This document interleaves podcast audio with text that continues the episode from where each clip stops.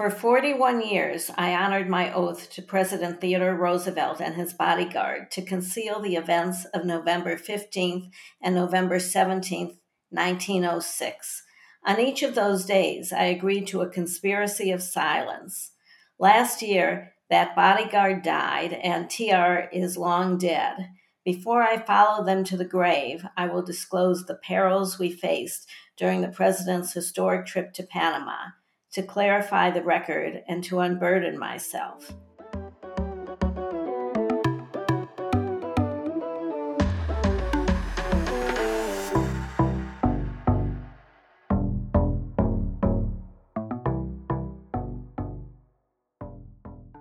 Again, I imagined a number of assassins going after Theodore Roosevelt. And I also asked, well, if that was true, why didn't we know about it?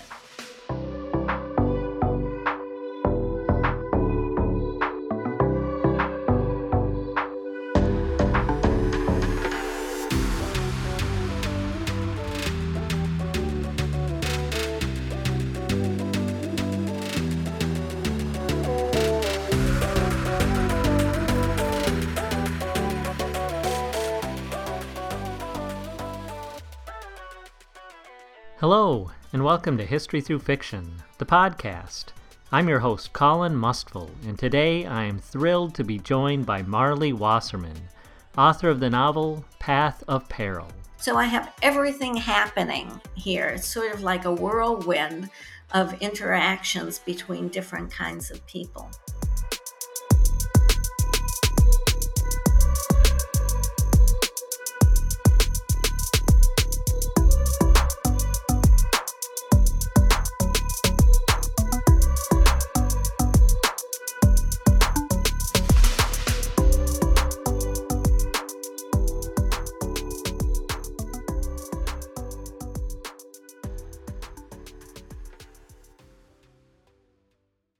Marlie Wasserman writes historical crime fiction. Her debut novel, The Murderess Must Die, tells the story of Martha Place, the first woman to die in the electric chair. Her second novel, Path of Peril, is a twisty tale of multiple assassins scheming to murder Teddy Roosevelt in 1906 at the Panama Canal. Her forthcoming novel, Inferno on Fifth, is based on the true story of a deadly hotel fire in Manhattan in 1899. When she's not writing, Marlie sketches and travels. Topping her bucket list is a visit to each of the United States' 62 national parks. She has visited 42 to date. Today, I'll be talking with Marlie about her novel, Path of Peril. Well, I was surprised to learn that President Roosevelt was the first president to travel abroad while in office. It's so common now. Of course, travel was different back then. Can you set this up for us? Tell us a little bit about why he traveled abroad and just what the historical context of your novel is. Yes, well, exactly what caught your attention is what caught my attention. Uh, I learned that fact from the History Channel when I was watching it one day while I was on my treadmill, and I was shocked. I'd never thought about that before you know, I grew up in the era of presidential visits when uh, um, Nixon went to Caracas, although he was technically vice president at the time, and his car was stoned. And uh, um, Reagan went to Berlin and had the Mr. Gorbachev tear down this wall speech, and Kennedy went to Berlin and had the I am a Berliner speech. So I just sort of took I took presidential visits for granted. But then when I started to do the research that all historical novelists do, I realized that presidential visits were very new for three reasons. The first being uh, the transportation took so long. I mean, if a president in the early 1800s wanted to go to Europe, he, and it was always he, of course, would probably be gone for two months at least. Then there was the problem of communication. A president on a ship in the 1820s or 1830s uh, would have really would not be able to communicate uh, with the United States. Uh, and then there was the third reason that was more, um, well, less rational and that is that people somehow considered it unpatriotic for a president to leave U.S. ground. Um, I'm not sure why that was the case. Uh, there was probably a greater sense of isolationism, a greater, even greater fear of the unknown than there is now. So my imagination sort of go, went into overdrive when I heard that this trip that Teddy Roosevelt took in 1906 was the first trip ever uh, by a sitting president. Now, why did he go? Well, again, a couple of reasons. He loved naval power. And so the idea of sailing there on a battleship uh, really appealed to him. And also, he loved technology, and the idea of the Panama Canal uh, was a huge attraction. He thought that if he could go there and check on the progress in digging the canal and report back to Congress about it, he might be able to ensure continued financial support for the canal. Uh, and also, he believed in the canal just because it would get ships around the world much faster than had been the case before. And he was much more of an internationalist, as I hinted at before, than some of the presidents before him had been. And just out of curiosity, did he have to gain congressional approval to make that trip? And what kind of obstacles did he face in, in being able to do that? Or could he just wave a wand and say, I'm going? He just waved a wand. Um, he uh, he was a president who liked to flex his muscles, uh, and so he could do that with no trouble. But the news reporters, the newspaper reporters who followed him, considered this a momentous trip because it was so unusual. He, the fact that he was leaving the United States, the fact that he was going to be gone for two or three weeks, uh, and the fact that he was going to a country that most people had never heard of. Uh, all of those things made it into a big dramatic episode. The kind of thing that would be covered today in a 24 hour news cycle was covered then by, you know, what we loosely call yellow journalism.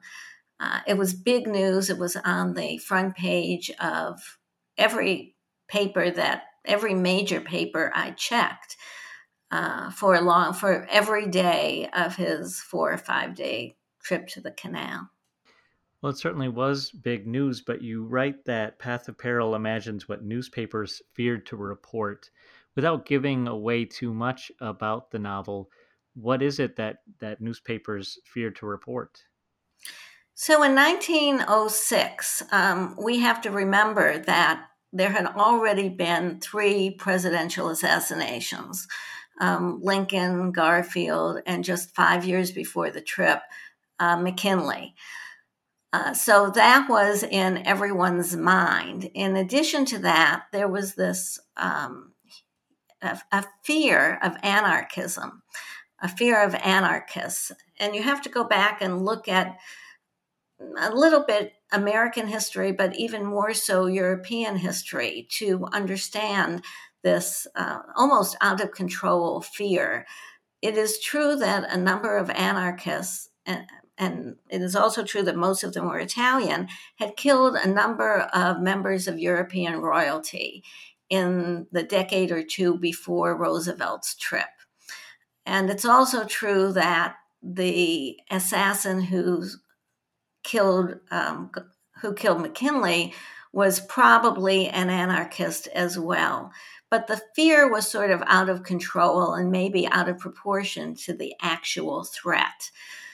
Nonetheless, um, the agents who were guarding Roosevelt, Roosevelt's wife, and a lot of Roosevelt's friends in Washington feared that he could be assassinated at any time.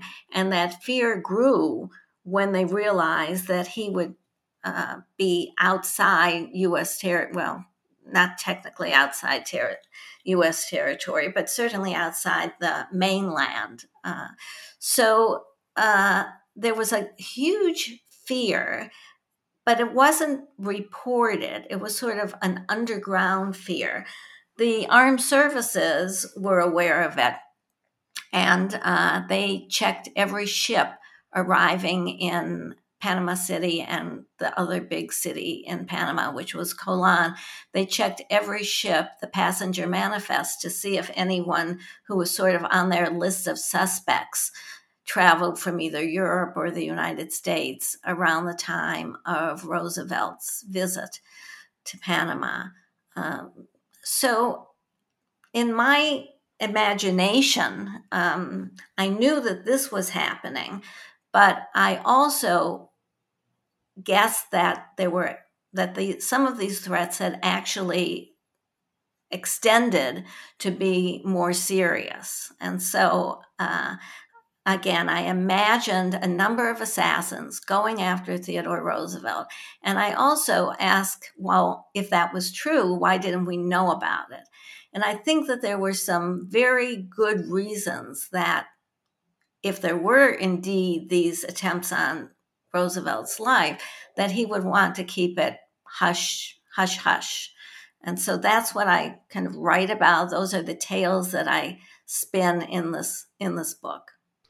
Well, this all sounds pretty surreal. Were you surprised while doing your research just how how deep all this went? And also, was it fun? Was it fun to do your research for this novel? well, uh, I think almost any novelist who who writes historical fiction will tell you that research is more fun than writing.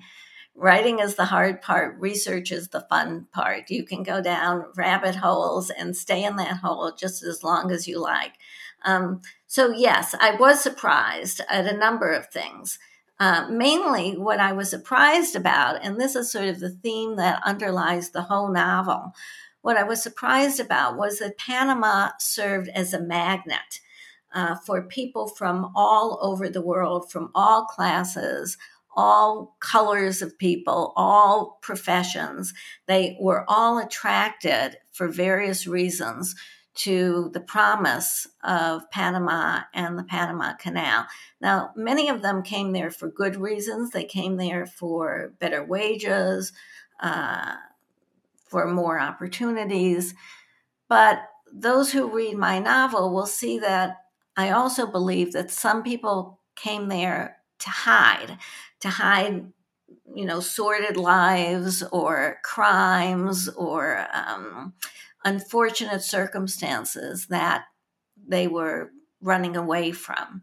So it's kind of like a microcosm of the world, of everything that we see when we look around us.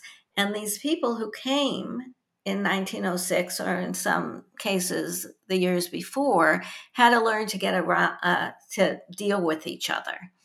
Uh, so that I have middle class families who have never had servants who suddenly have the opportunity to hire servants and have to figure out how to relate to those servants.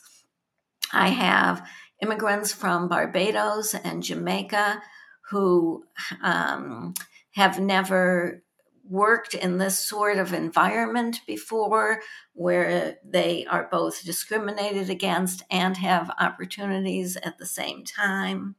I have officials, many of whom are what, by our standards, bigots. I have other officials who are um, much more progressive in their attitudes toward a variety of people. So I have everything happening here. It's sort of like a whirlwind of interactions between different kinds of people. And I think that's what surprised me the most and that that's a, a theme that I wanted to convey at the same time that I write about threats to Roosevelt. Let's talk more about one of those key people, and that would be Maurice Latta. Who was he, and um, how does he fit into this story? So, Maurice Latta was another one of my surprises. Um, and if I were to do this again, I would probably start a series about Maurice Latta.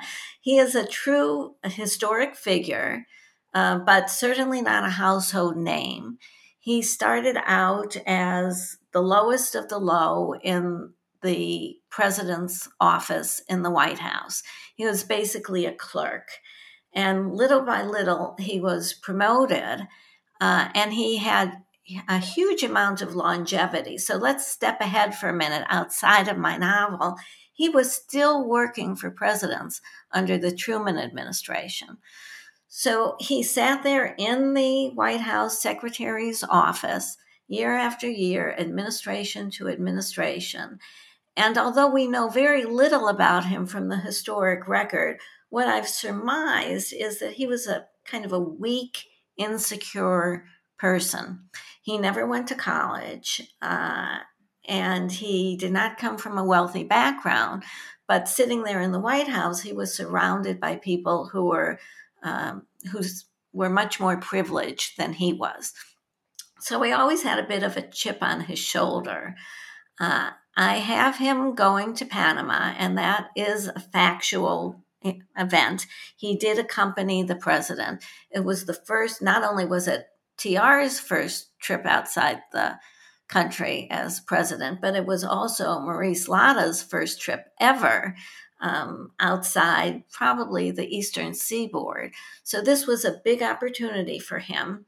He uh, was in charge of the president's schedule. He introduced the president to people. He had lists of guests who were coming, and he controlled the, to some extent, he controlled the press, the people who were uh, authorized to follow the president and to write about him a lot of the novel is about Latta and about his own personal journey over just these four or five days as he goes from meek uh, assistant secretary to someone who really finds himself in the center of the action, a very dramatic action of a presidential visit abroad. I'm curious about recreating historical figures like Theodore Roosevelt and Maurice Latta. Can you talk about how you got to know these people and then just as a craft of fiction, how you managed to recreate them on the page? Yes. So, as you know, there have been so many volumes written about Theodore Roosevelt that I made a decision to have him sort of in the shadows. Uh, I he is the center of some of the action toward the end of the book, the middle and the end. But the book is really not about Theodore Roosevelt, and in part for the reasons that you mentioned, that there was so much about him, I wasn't sure where I would begin, but also because I didn't want to sort of do duplicate the great white man idea of history with Roosevelt at the center. I was more interested in many ways in Maurice Latta, again, for the reason you hint at, that so little was known about Latta. And when you write historical fiction, for me, the real joy is finding those silences, those gaps, and then trying to imagine what someone was thinking, what someone would be doing in the sort of, you know, uh, I think of it as the mortar that holds the bricks together or the the muscle that connects the ribs. It's it's the part of history that we don't know that we wish we knew and that we probably will never know for sure. So I was I like to think I was able to get into Maurice Latta's head. I mean, who among us hasn't felt insecure, right? But I would never dare to try to get into Theodore Roosevelt's head. Not to, well, I know I'm steering the conversation back to Roosevelt, even though, as you, you mentioned, the story is not necessarily about him. But I'm curious about this time period in history and what Roosevelt represents, and especially as you mentioned, him being the great white man in history at the time the U.S. Uh, was was becoming an imperialist power, and they were imperializing much of Latin America.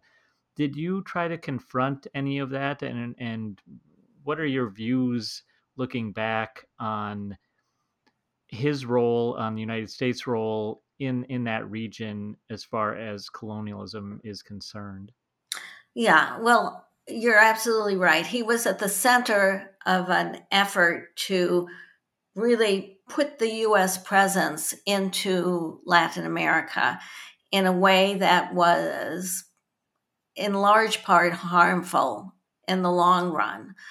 Uh, the United States uh, became sort of a superpower, and certainly in Panama, they took over the country. Um, Panama, Panama had been controlled by Colombia up until 1903, and then in large part because of President Roosevelt's desire to build the Panama Canal.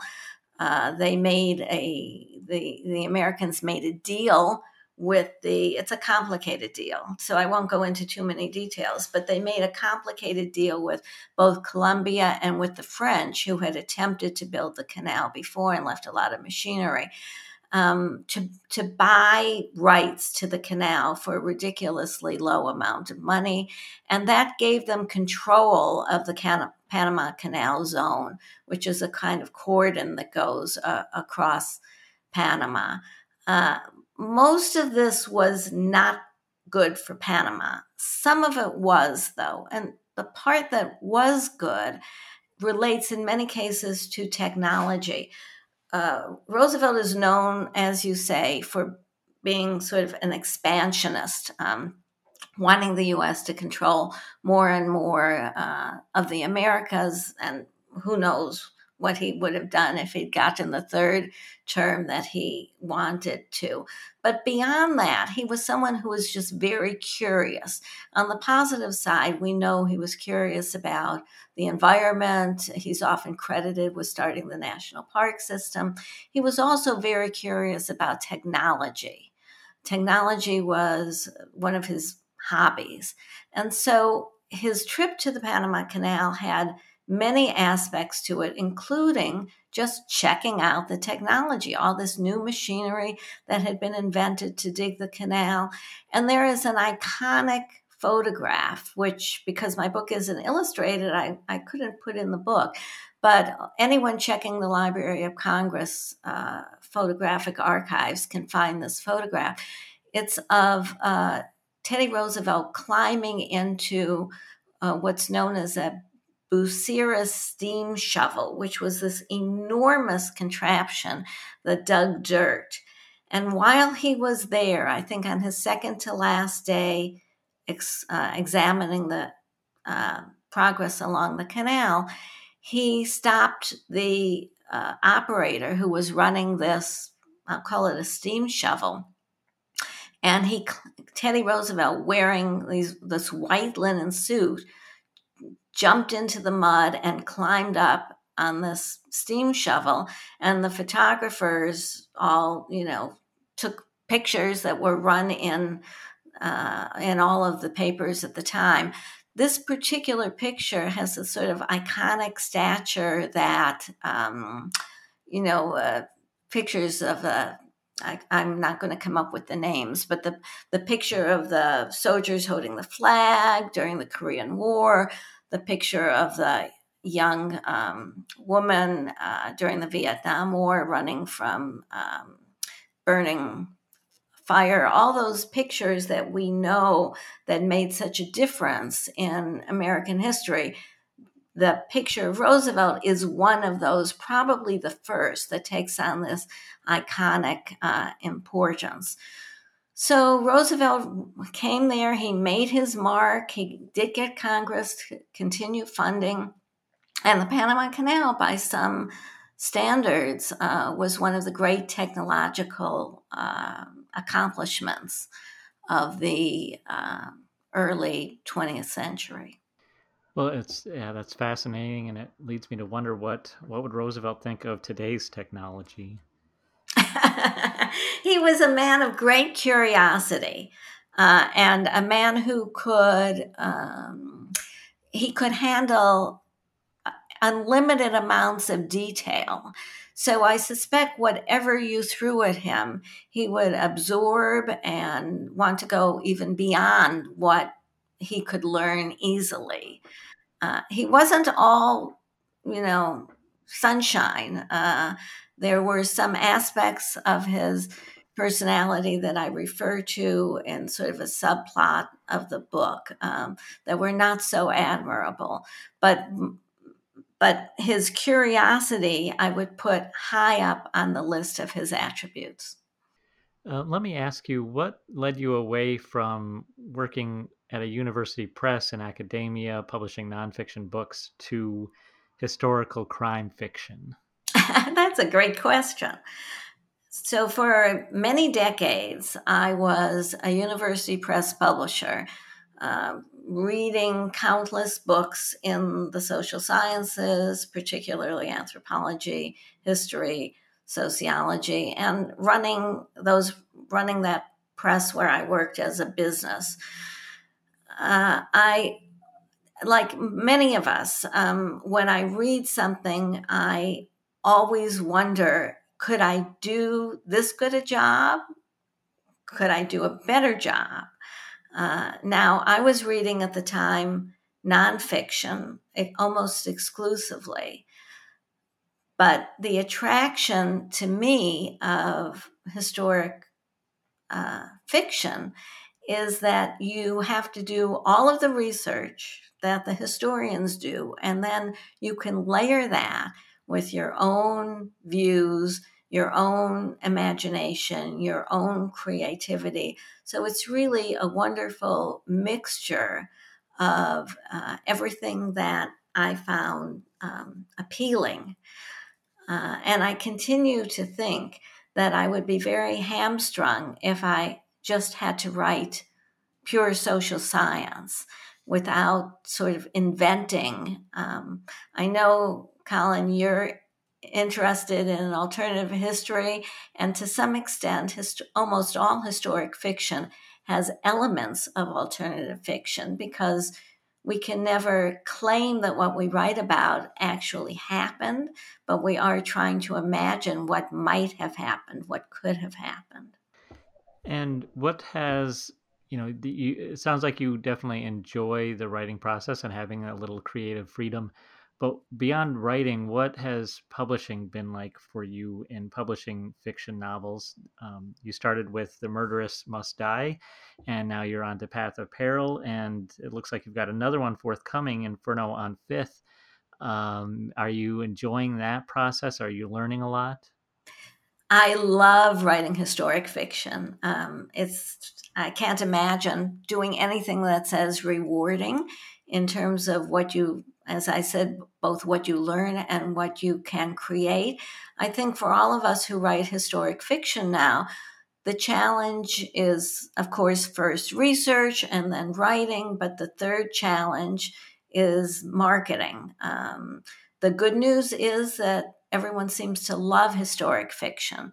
The bad news is there's a lot of it. Uh, and so we you know we strive to make sure that we're writing not only books that appeal to us but books that will appeal to others as well. Uh, when i started in academic publishing there were clear routes to promote books. There was a lot of print media uh, and those print the print media served two functions both reviews and ads now um, for both historic for both fiction and nonfiction there's really no there's no forum for ads in print media. So we're all trying to learn how to get the word out how to disseminate the word how to differentiate ourselves from from others. I have um, concentrated on the years around the year 1900. So my first book was uh, set in 1897. Um, uh, the book we're talking about now, 1906. The book that um, I've just completed and sent into my publisher, my third book, is set in 1899.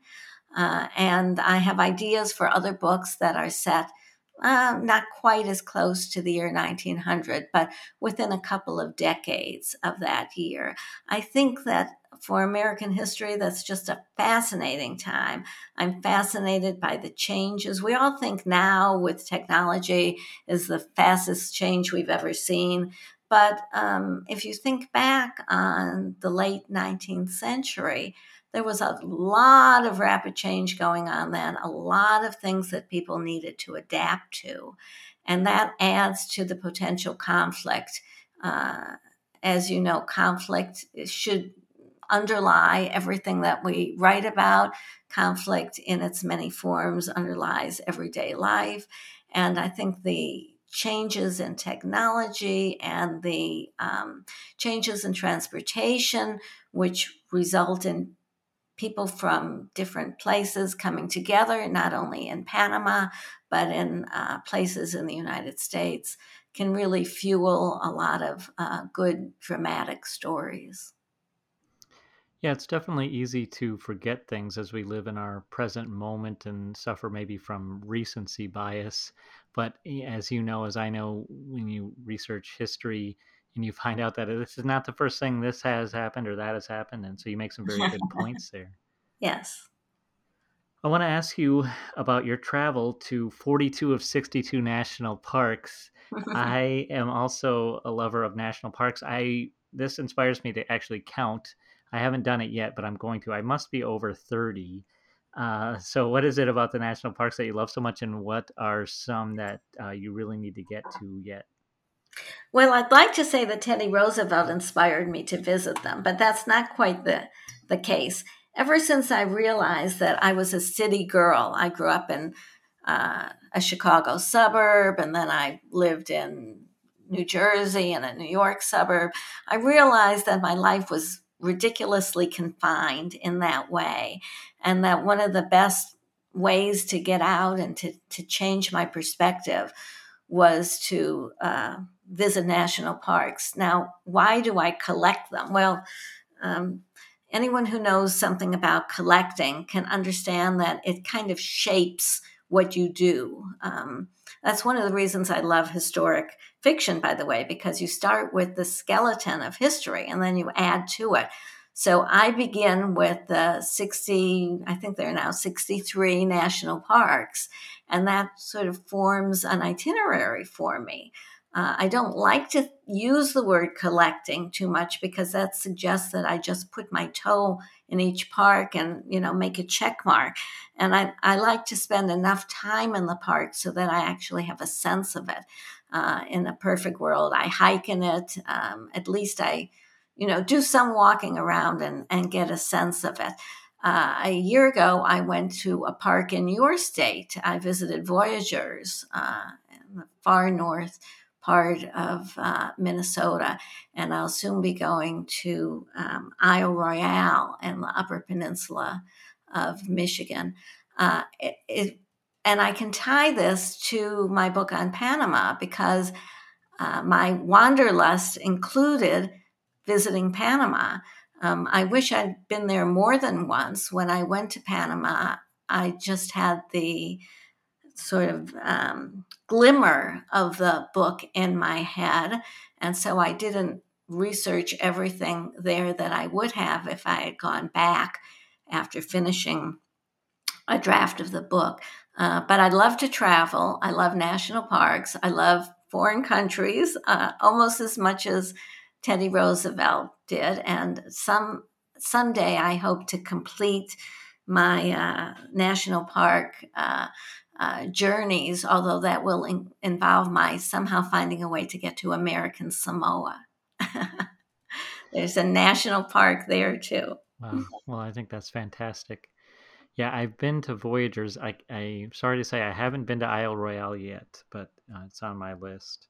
They're all special places in different ways. So, can you tell us more about your fourth, your next novel?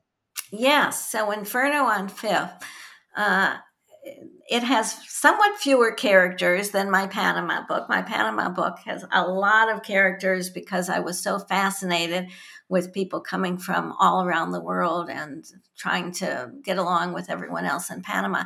Uh, Inferno on Fifth is inspired by a true historic, I'll call it an incident, but that's not really a good word to use. There was a horrible fire in Midtown Manhattan in 1899. The Windsor Hotel, it was a luxurious hotel. Um, uh, often frequented by tycoons. The Windsor Hotel burned to the ground in about two hours on St. Patrick's Day in 1899. Uh, a lot of the people who died, probably close to 100 people died, a lot of them were women uh, who jumped from the upper stories because the code was not the fire code was not very good the fire escapes were not very good the ropes they used to get down were not very good so uh, there was a terrible death count just from people jumping. Uh, many of these people were wealthy guests, but many of them were also maids and other workers at the Windsor Hotel. The coroner's report that investigated the uh, fire ruled that it was an accident. But I ask, was it really an accident? Um, and that also took a lot of research and it also took a lot of imagination because although we have records of the experiences of the wealthy people who are staying at the hotel, we have very few records of the service workers who are at the hotel. I had fun writing this. Um, I think it's a horrible, horrible fire, uh, one of many fires in New York at the time. Uh, and I'm hoping that people who read this come to see the decisions that people had to make in the midst of the fire and will question what they would have done under the same circumstances. Well, it sounds like another fascinating read, and it's got a perfect tagline. You know, was it really an accident? Right, exactly. So you'll have to read it to find out. Yeah.